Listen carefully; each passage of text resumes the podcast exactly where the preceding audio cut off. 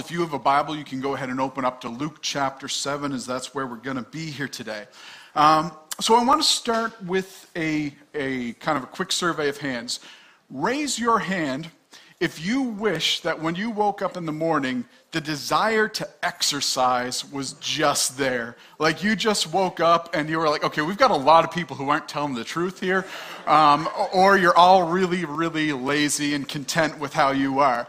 But don't you wish you just wake up in the morning, it's like, yes, I can't wait to exercise. You just had the motivation to do it. Like I know some people are like, I hit the gym twice a day, 7 days a week, but maybe I could squeeze another one in there. I'm not talking to you. I'm talking to the people who are like, exercise, gross. But like, don't you wish it was just there? Like for me, I'm motivated just enough to stay healthy. It's like, I love food. And the more terrible it is for me, the more I love it. But I also want to live long enough, like see my kids get old, grow old with my wife, be around for the church. So I'm kind of walking that line. Now, I'm never going to be the guy that's motivated, like they live in the gym.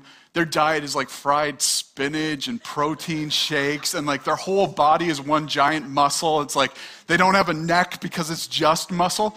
Like that lifestyle is a recipe of sadness for me. It's just like, I want nothing to do with this. But in order to exercise, you need to find motivation to do it, or you're not going to do it. Now, another quick survey of hands. I want you to be honest this time. How many of you wish that when you woke up in the morning, the desire to love God was just there? That loving God just came much more easily to you. I'm raising my hand in honesty. This is a safe place. Because sometimes it can be work to love God. Like we look at some people and we're going, why is their relationship with God so much more vibrant than mine? Why are they so much more passionate than I am in my relationship with God? Why can't I be like that? And we can desire to love God, but just desiring to love God doesn't mean you're going to do it. Like, I know there's some Bible nerds in here are going to be like, well, actually, guys, if you just observe God's commandments, that's how you love God. And it's like, I agree, 100%, that is true. But you still need to find the motivation to love God, to obey those commandments. And so how do we break out of a spiritual staleness or an apathy when we're not motivated? What do you do when your love for God has grown lukewarm? Is there a way to make your love for God grow? Now, at the same time, you might be here, and that question might not even be a question that you're concerned about. You might have been dragged here by your parents. A friend was like, come on to church with me. It's great. And you're like, I'll go if you stop bugging me. And so you're like, why are you guys so gung-ho for God? Why do you guys love Jesus so much? And in Luke chapter 7, which is today's text, he's going to shed light on what motivates a Christian's love for God. And Luke, what he's going to do is he's going to make us do a heart check and see what's going on inside of our hearts to identify what might be going on. So Luke chapter 7, starting in verse 36, it says, one of the Pharisees asked Jesus to have dinner with him. So Jesus went to his home and sat down to eat. When a certain immoral woman from that city heard he was eating there, she brought a beautiful alabaster jar filled with expensive perfume. Then she knelt behind him at his feet, weeping. Her tears fell on his feet, and she wiped them off with her hair. Then she kept kissing his feet and putting perfume on them. When the Pharisee who had invited him saw this, he said to himself, if this man were a prophet, he would know what kind of woman is touching him. She is a sinner. Then Jesus answered his thoughts. Simon, he said to the Pharisee, I have something to say to you. Go ahead, teacher, Simon replied. Then Jesus told him this story. A man loaned money to two people, 500 pieces of silver to one and 50 pieces to the other, but neither of them could repay him, so he kindly forgave them both, canceling their debts. Who do you suppose loved him more after that? Simon answered, I suppose the one for whom he canceled the larger debt. That's right, Jesus said. Then he turned to the woman and said to Simon, look at this woman kneeling here. When I entered your home, you didn't offer me water to wash the dust from my feet, but she has washed them with her tears and wiped them with her hair. You didn't greet me with a kiss, but from the time I first came in, she has not stopped kissing my feet. You neglected the courtesy of olive oil to anoint my head, but she has anointed my feet with rare perfume. I tell you, her sins, and they are many, have been forgiven. So she has shown me much love, but a person who is forgiven little shows only little love. Then Jesus said to the woman, your sins are forgiven. The men at the table said among themselves, who is this man that he goes around forgiving sins? And Jesus said to the woman, your faith has saved you. Go in peace. And so Luke is saying Jesus has been invited to the home of a Pharisee named Simon for dinner. And if you know Jesus' relationship with the Pharisees, this kind of seems a little odd because they don't tend to be big fans of Jesus. And Luke doesn't tell us why he's been invited. All we can do is kind of speculate as to why Jesus has been invited. So maybe the Pharisee just wants to check Jesus out. Is he really a prophet? Who does Jesus claim to be? What is Jesus' message? Should we believe his message? Is Jesus possibly an ally, or maybe he's a threat? Should we accept Jesus? Should we reject Jesus? Or should we just ignore him, hoping the problem's going to go away? Now, whatever Simon's motives in inviting Jesus over are, Jesus' reception into Simon's home is not a warm one. Like Simon, he doesn't greet Jesus with a kiss. He doesn't give him oil for his head. He doesn't even offer him water to wash his feet, which is kind of like bare minimum in kind of being a hospitable host. And so Simon's not really too warm to Jesus. Now, Luke says an immoral woman makes her way into the dinner. And like we read this and it's like somebody just wandered in off the street kind of into the dining room. That's kind of weird. That seems weird to us, but it's not actually abnormal. Like we do dinner, then we're going to do the show. But for them, it was like, let's go to a show. And it was to go to a dinner. That was kind of the show. And so like meals like this, they're not private. People would come and watch. There's an open door to the street. People will just kind of wander into the dining room or the courtyard. They'll seat themselves around the edge, and they'll listen to the conversation that's going on around the table.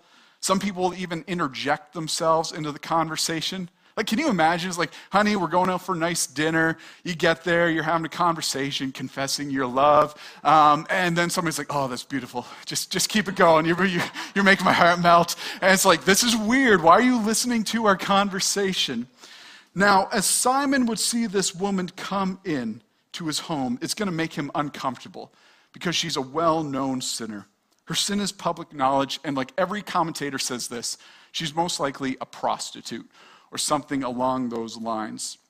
And so you can imagine the stares that this woman gets as she comes into this religious man's home. Like people know who she is, and so it's kind of like, we know who you are. We know what you do. You are not welcome here. What are you even doing in this place? Now, this woman, she seems to have encountered Jesus at some point before this. Maybe she's heard him preach. Maybe she's had a one-on-one conversation with him. But what she's learned most likely based off this is that she's learned her sins can be forgiven. She can be freed from her life of shame. And based off of what she's doing here, it's like she feels gratitude towards Jesus, and she wants to honor him in some way. And she hears, he's dining at Simon the Pharisee's home. This is my opportunity. Now, her activity, it's focused at Jesus' feet. Now, we might picture this like she's under the dining room table, kind of working, like banging her head every once in a while as she's doing this. That's not how it was. Because when they would eat dinners like this, it was a low table in the center of the room. And people would put their arm on a pillow, and they would kind of recline there. And so you'd lean on your left, and you'd eat at the table, perfect for that after-dinner nap if you just can't stay awake.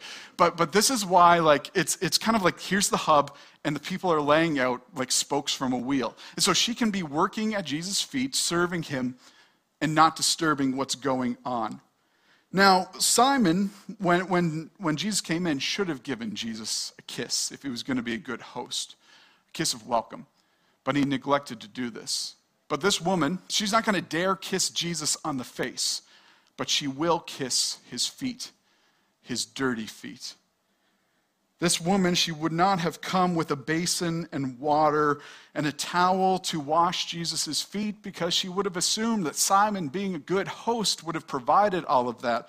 But he didn't provide that minimal gesture of welcome. But she's not going to allow that to prevent her from showing her gratitude to Jesus. And she begins to kiss his dirty feet. But as she's doing this, the tears of gratitude begin to flow, and they fall off her face, and they land on Jesus' feet, and they begin to wash the dust from the road off of his feet. And this is not something that she would plan to do in advance. Like, I'm not going to bring him water and basin. I'll just cry on Jesus' feet. It's going to be much more effective. There's less things to carry to the dinner party. It's like, this is just what happens. And then she does something that's pretty scandalous in Jewish culture. She lets down her hair, and she begins to dry Jesus' feet with her hair. Now, we're going, what does that mean? Why is that so scandalous? But this was their culture. It was like, for them to do this was considered an erotic or shameful act. I don't know what the equivalent is in our culture. Like, maybe a woman taking off her top in public. I'm not sure. But it's like, this is how big it is. It's pretty shameful for her to do this. And she's kissing Jesus' feet over and over, and she's putting perfume on it repeatedly. And it's not ordinary to use perfume on the feet. Usually it was done to the head, but she's probably planned to do this in an act of humility, to anoint his feet. Now, she doesn't do this like as an afterthought, like, I'm going to go see Jesus. I'll swing by the drugstore, and I'll pick up some, like, Axe body spray. Might help. Like, shh, I can kiss those a bit more. It's not doesn't smell so bad. It's not cheap perfume that she just grabbed off the shelf. It's from an alabaster jar.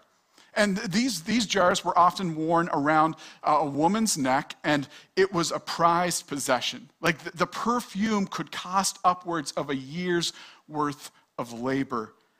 Now, we have to understand, as she does this, this is not an erotic act. She's not flirting with Jesus. This is an act of worship. But can you imagine the look on people's faces as Jesus is allowing this woman to do this to his feet? And you can assume that most of the people in the room aren't really paying too much attention to the conversation that's taking place.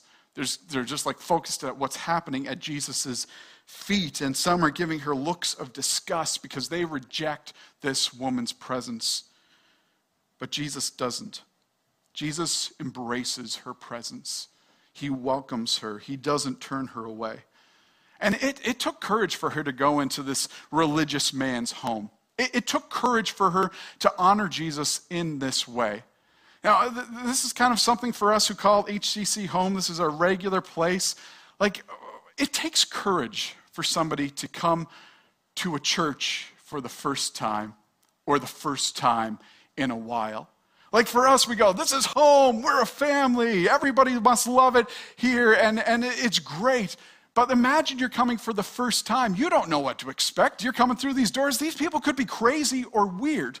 Some of you are crazy and weird. Let's just be honest. But here's the thing. They come. And we're glad if you're here, if you're checking out our church, if you're exploring who Jesus is, we're glad you're here. You are more than welcome, and we would love to help you along in that journey. And I'm going to help steer you away from the weird or crazy people as much as I possibly can. But well, we want you to come back next Sunday. But the Pharisees, they have an issue with Jesus. They don't really like Jesus because he hangs out with the tax collectors and the sinners. And they're going, if you're going to be a holy person, you need to distance yourself from the sinful people. And like, how much more sinful can you get than a prostitute? And so this is why Simon reasons that Jesus cannot be a prophet. And here's his simple premise. If Jesus is a prophet, he knows people's character. If Jesus knows this woman's a sinner, he's not going to have anything to do with her.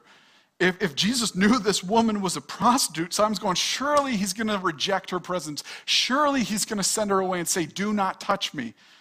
And so Simon concludes this: since Jesus has accepted this woman, he doesn't know her character. Since Jesus doesn't know this woman is a sinner, he can't be a prophet. And since Jesus isn't a prophet, we don't have to accept him. We don't have to accept his message or his ministry. Now, here's the thing. Simon's logic isn't bad logic, but the problem is he started with a faulty premise. He believed that Jesus would have nothing to do with sinners. Now, in verse 47, though, Jesus goes, I know this woman's character. What does he say? She has sins. He says, her sins are many. He doesn't lie about it. He doesn't cover it up. And Scripture and Jesus, they don't lie to us and cover up our sin and go, well, you know what? You're awesome. You're amazing. Never change a thing. Just keep doing what you're doing because you're rocking it. That's not what Scripture does. It calls us what we are. It says, you're sinners. And then it calls us to repentance. And Jesus, he shows Simon he is a prophet because he goes, I know what's going on in your mind. And he says, with Simon's permission, here's a story I want to share with you. And here's how the story goes. A moneylender loaned money to two different individuals, neither of which could repay their loan. One had borrowed 10 times the amount than the other person, but the moneylender graciously forgave the debt of both men. And Jesus asks, which of the two would love the moneylender more? And Simon's kind of like, obviously it would be the one who had the larger debt forgiven. And Jesus says, you've answered correctly. And then in verse 47, he says, a person who is forgiven little shows only little love. Now, there's been a lot of misteaching on this verse. There's teaching that will say that in order to be forgiven by God, you need to love. That's how people have understood it. It's like, if you love, God will forgive you. But that's not grace.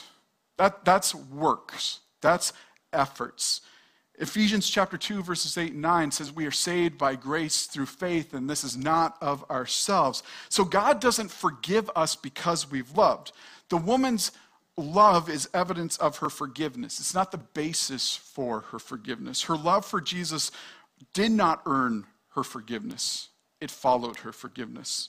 In verse 50, Jesus makes it clear, she's not saved by the fact that she's loved him. She's saved by the fact that she has faith, her faith in him. Her love has come as a result of her forgiveness. Her forgiveness came as a result of her love and her trust and her commitment to him as Lord and Savior, her faith in his ability to provide salvation and forgiveness of sin. And she can have peace because her many sins have been forgiven.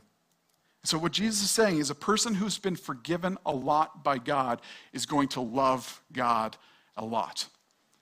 I've been at different events and such where people will start to share testimonies. And testimonies are pretty cool.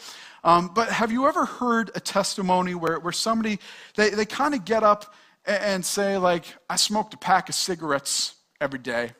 I was addicted to the scratch tickets. I would start drinking every morning by 7 a.m. I was with a different woman every night. I was in a gang. I was wanted for murder in 3 different provinces. But then around my 9th birthday at Vacation Bible School, God just got his hands on me and pulled me out of that situation. I was saved, praise God. Like, that's exaggerating, but there are some stories that's like you hear them and you're like, that is insane. That God brought you out of that. And we go, no wonder you're so in love with God. Look what you've been saved from. Look what you've been forgiven for. And I've been at things, again, where people will share these testimonies and we hear them and go, man, I got a boring testimony. Like, mine's nothing like that. My testimony is kind of like this. It's like, I grew up in a Christian home. I've been going to church my entire life. As a 13-year-old at camp, I understood the gospel. I accepted Jesus into my life. And for the next 20 years, no major stories of rebellion or like anything like that. It's like, here I am. And it's like, kind of boring. You're not bringing the house down with that testimony. But here's the thing, I've learned to praise God for my boring testimony because I've seen his providence through it. But here's the danger. We can begin to rationalize, I've only sinned a little. I'm a little sinner. I don't have a lot of need of forgiveness. We can go, that's why my love is only little love. And which of these two people describes you? Are you the cool, calm, collected Pharisee? You've got your life together and you're going like, I don't really need a lot of forgiveness. Or are you like this woman that you go, without Jesus, I would be hopelessly and helplessly lost in my sin? And the answer to the question of how our love for God can grow is not to go out and rack up this list of heinous sins so that grace might abound and our love would follow. Like here's Jesus's point in the story. Those who are forgiven most love most. And so lukewarm love for God is not because you haven't sinned enough. It's that we don't know how much of a sinner we really are. And so the answer for how our love for God can grow, what can motivate that is realizing our great debt. Like Simon thinks of himself as the little sinner. In the story, he's going, I'm the guy that owes the smaller debt. And Simon's never done anything terribly sinful. He's followed God's laws. He's gone beyond. And so Simon thinks about himself and like, I'm holy, I'm righteous. And when he compares himself to this woman, he's going, man, I'm killing it. He feels pretty good about himself. And like Simon, we can do this. We can go, I'm only a little sinner, especially when I compare to somebody else. We judge sin by human standards. And when we do this, some people look so much worse than you or I do. That guy, he drinks too much. That girl, she sleeps around. That guy, an adulterer. That guy, drug addict. That woman, deadbeat mom. We can start labeling people, prostitute. We can compare ourselves and we can go extreme and go, oh, at least I'm not Hitler. There's always Hitler. Can appeal to him. He's much worse than I am. But in 1 Samuel chapter 16, verse 7, it says, the Lord doesn't see things the way you see them. People judge by outward appearance, but the Lord looks at the heart. And so God sees things differently than we do. He's using a different standard when he judges sin. God judges a person according to the knowledge that they've received. And so to sin against clear knowledge and an informed conscience is a much more grievous sin than to sin in ignorance, although both are sin. God considers the various circumstances that surround kind of the person, their upbringing. What did they know? What led them into this sin? And God's going to judge somebody who was brought up in a godly way but fell into an immoral lifestyle more severely than someone from a pagan country who's never been exposed to the word of God or the gospel. So in reality, we have to realize this, is that we don't know actually, was Jesus saying, Simon or the woman was the much worse sinner? I mean, the prostitute, again, it's hard to get much worse than that, but in his heart, Simon's guilty of pride and self-righteousness, both of which are major sins in God's eyes. And so God, we have to realize that we're not nearly as awesome as we may think we are.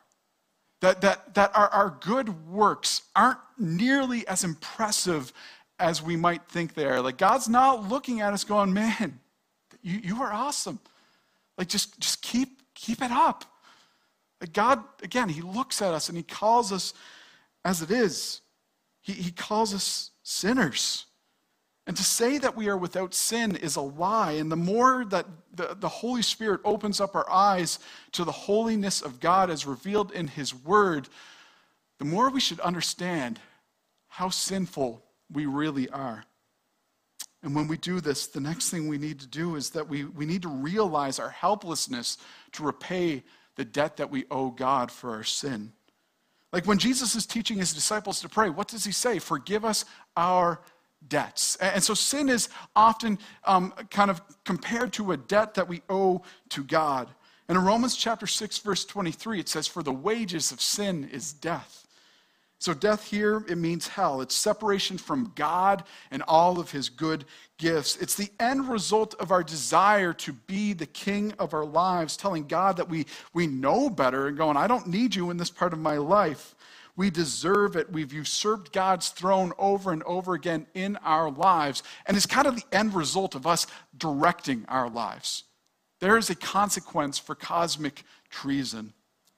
And many of the world's resources, they're spent on dealing with the effects of sin. We've got some band-aids to things like war and illness and death and depression and crime and poverty. Yet in the entirety of human history, we haven't come up with something to deal with the root cause. Those things are always still there. We have not found a way to atone for our sin. Now, there are some different religions or philosophies out there that are going to propose some ways that you might be able to work off your sin. And it's usually do enough good works and maybe you'll impress God. But in Isaiah chapter 64, verse 6, God calls our good deeds filthy rags. I'm not going to tell you what that is talking about there because it's a little too vulgar for Sunday morning. But it's kind of like this. Good deeds is like paint on rotten wood. It pretties it up, but it's not good for the integrity. It does nothing for the integrity. It's like icing on a moldy cake. Doesn't change what's on the inside. And in Jesus' story, he says this, neither person was able to repay their debt. And there's nothing that we can do to repay our sin debt to God, regardless of how big or small our debt may be. And this is bad news. But Jesus says to the woman, your sins are forgiven. But all sin is ultimately committed against God. And so it's only up to God to forgive sin. And in Jesus saying, your sins are forgiven, he's saying, I am God. In making this claim, he's inviting every person to confess their sins to him so that they can be forgiven through his substitutionary work on the cross. And this is the good news of the gospel. Now, I know some of us here are going like, okay, this is good news, and we're still going, it's good news for the little sinner, for people whose sin's not that bad. But we tell ourselves like, man, you don't know my past. You don't know the things I've done. You don't know what I'm doing right now. You don't know my present. And we go, there's no way God would want me, that God would accept me if I was to come to him. Matt Chandler is a pastor in Dallas, Texas, and he told this story of when he was a college freshman. He said that he met a girl in his class, and she was a 26-year-old single mother who had never gone to church in her life. She was also involved in an affair with a married man, but Matt and his friends began witnessing to her. And Matt had a friend who was leading worship at a church in the area for an event, so he invited her to come along with him. And reluctantly and begrudgingly, she said, yes. And they get there and worship's going great. And Matt's going, okay, this is good. It's good. And he's got hopes. But then the minister gets up to speak and he says, tonight I want to talk to all of you about sex. And Matt goes, oh no. Any other topic. And the minister, he pulls out a long stem red rose and he goes, isn't this beautiful? Look how beautiful this rose is. Do you see it? And then he threw the rose out into the crowd and he says, I want everyone to pass it around and you should feel the petals and you should smell it and just enjoy the beauty of the rose. And as the rose is being passed around the room, it's filled with hundreds of people. The minister begins to talk to this crowd of high school students and college students about sex. And essentially his message is like, you don't want syphilis, do you? It's all fun and games until somebody gets herpes. It's a fear-mongering message. And as the minister is coming to his big point, as he's wrapping up, he goes, where's the rose? Someone bring me the rose. And some high school kid like comes trembling up to the stage and like brings the rose, and the stem is broken. It's missing petals, and the petals that are left are like droopy or torn. And the minister, he takes the rose and he holds it up to the crowd and he goes, who would want this? Who would want this rose? His point was this. Nobody's going to want you if you're damaged goods. You'd be worthless. And Matt talks about holding back his anger and doing everything he could not to shout, Jesus wants it. Jesus wants that rose. This is what the gospel tells us. That God showed his great love for us by sending Christ to die for us while we were still sinners. The gospel says God made Christ, who never sinned, to be the offering for our sins so that we could be made right with God through Christ. So this is how our motivation for God grows, that we realize that Jesus loves us. He has paid our great debt. Tim Keller, he writes, the gospel is this: we are more sinful and flawed in ourselves than we ever dared believe. Yet at the very same time, we are more loved and accepted in Jesus Christ than we ever dared hope. I don't know how you came here today. The world might have written you off as damaged goods, but Jesus wants you. You might have told yourself you're damaged goods and unlovable, but Jesus loves you, regardless of your past or your current state. Jesus will receive you if you come to him, and to every person who trusts in him, he tells them, your sins are forgiven. Go in peace. And he freely forgives both the small and large debtors who trust him in faith, and he doesn't stop there. He gives us his Holy Spirit, who works in us to make us new. We are no longer his enemies. We have peace with him, but he calls us his child. And the answer to the question of how our love for God can grow is found in knowing that we are more loved than we ever imagined, and we've been forgiven far more than we ever knew. If you've never accepted Christ as your Lord and Savior before, or if this is just kind of hitting different, you've heard the gospel before, we want to invite you to accept Christ as your Lord and Savior and to hear that your sins are forgiven. And so if you want to do that, you can speak to me. You can speak to Pastor Gray. You can stop at the Welcome Center on your way out and just indicate that on a Connect card, or if you're joining us online, you can fill out an electronic Connect card, and we would love to guide you through that.